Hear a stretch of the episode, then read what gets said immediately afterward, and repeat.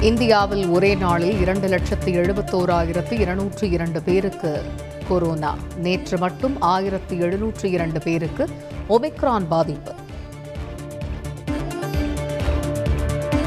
இந்தியாவில் தடுப்பூசி துவங்கி ஓராண்டு நிறைவு. கொரோனாவுக்கு எதிரான போரில் மிகப்பெரிய வலிமையை தடுப்பூசி சேர்த்துள்ளதாக பிரதமர் மோடி பெருமிதம்.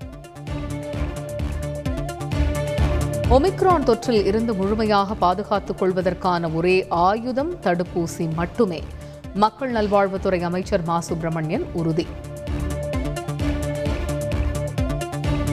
தமிழகத்தில் இரண்டாவது வாரமாக ஞாயிறு முழு ஊரடங்கு.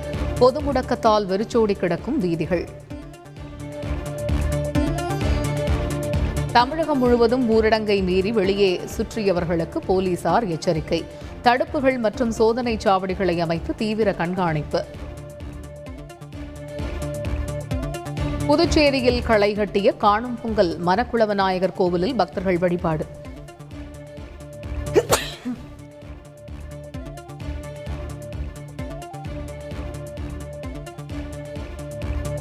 முழு ஊரடங்கால் வெறிச்சோடியது நீலகிரி மாவட்டம். சுற்றுலா பயணிகள் இல்லாமல் அமைதியாக காணப்படுகிறது ஊட்டி.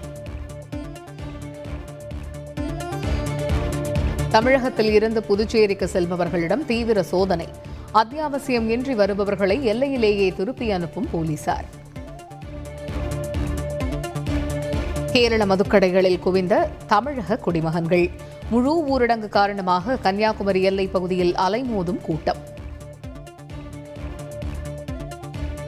முன்னாள் அமைச்சர் ராஜேந்திர பாலாஜி மீது புகார் கொடுத்த நலத்தம்பி கைது.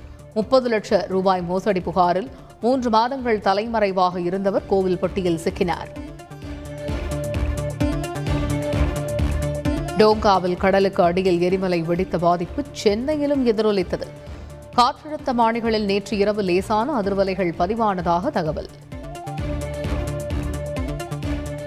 அமெரிக்காவின் டெக்சஸ் மாகாணத்தில் தேவாலயத்தில் மர்ம நபர் துப்பாக்கியுடன் புகுந்து மிரட்டல்.